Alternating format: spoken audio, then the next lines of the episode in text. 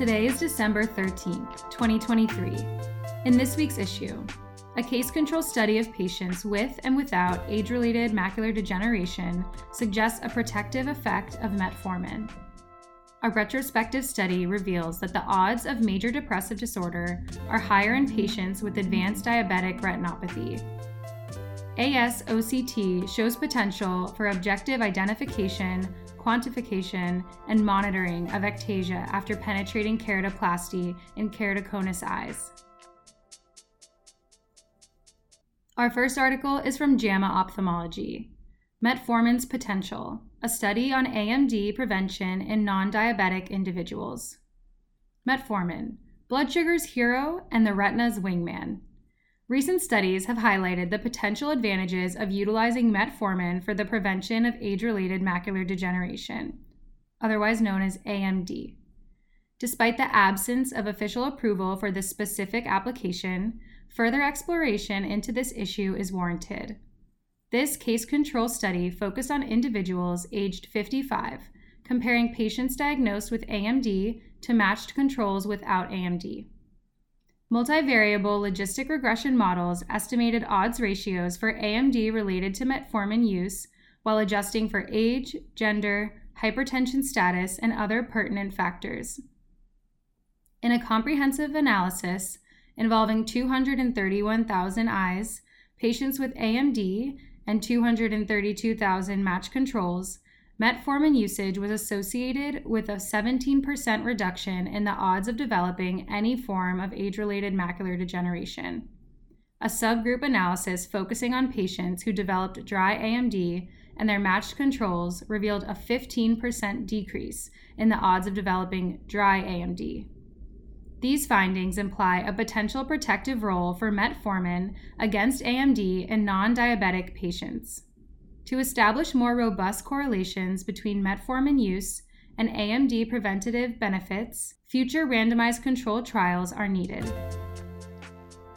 Our next article is from the American Journal of Ophthalmology, Appreciating the Risk for Depression in Patients with Diabetic Retinopathy. Ophthalmologists get a unique view into a patient's systemic health, but what about their mental health? Diabetic retinopathy is a leading cause of visual impairment in adults in the United States and can have a major impact on a patient's quality of life. Blindness as a result of severe diabetic retinopathy is not uncommon and can create a substantial limitation to a patient's activities of daily living and mental health. While prior literature suggests an association between diabetic retinopathy and depression, this study aimed to further examine the prevalence of depression based on disease severity. In this retrospective cross-sectional study, researchers utilized data from 5,465 participants sourced from the National Health and Nutrition Examination Survey to analyze the prevalence of major depressive disorder in patients with diabetic retinopathy. Staging of diabetic retinopathy was performed via standardized examination of retinal imaging, and presence of depression was determined via Patient Health Questionnaire 9. After adjusting for demographic factors, there was a statistically significant increase in the odds of major depressive disorder in patients with moderate to severe nonproliferative diabetic retinopathy compared to individuals without diabetic retinopathy. There was no statistically significant relationship between mild nonproliferative diabetic retinopathy. Patients with proliferative diabetic retinopathy were excluded from the regression analysis due to small sample size. Though further research is needed to better develop interventions to address the psychological impact of diabetic retinopathy, this study highlights the impact of diabetic retinopathy on mental health, especially in the later stages of disease.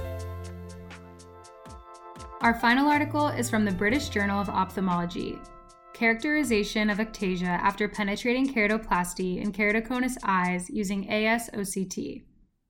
Optical Coherence Tomography, or OCT, more like an outstanding characterization test. Keratoconus is a common corneal disease characterized by corneal steepening in a classic cone shape and non-inflammatory corneal thinning. Ectasia describes a progressive bulging change in corneal morphology that can occur for years or decades following penetrating keratoplasty, or PK. The etiology of ectasia in these patients is thought to be due to weakening of the cornea rim due to the removal of Bowman's layer and the subsequent repopulation of the donor stroma by host keratocytes. To evaluate the ability of anterior segment optical coherence tomography, or AS-OCT, to identify and monitor post-PK ectasia, researchers conducted a case series of 50 eyes from 32 patients with a history of PK. The eyes were clinically classified as either ectatic or non-ectatic, and AS-OCT was used to obtain a variety of measures including central cornea thickness, or CCT, lowest corneal thickness at the interface, or LCTI, anterior chamber depth, graft-host interface angle, and host cornea iris angle. Comparison of AS-OCT measurements between the groups with and without ectasia revealed statistically significant differences in LCTI, graft-host interface angle, steep keratometry values, and, in pseudophakic eyes, anterior chamber depth. These variations and discrete differences between ectatic and non-ectatic eyes demonstrates the potential value of AS-OCT for objectively identifying, quantifying, and monitoring post-PK ectasia. And to learn more about The Lens, you can follow us on Twitter at @thelens_OPH. And make sure to visit www.lensophthalmology.com to get a full summary of today's research newsletter.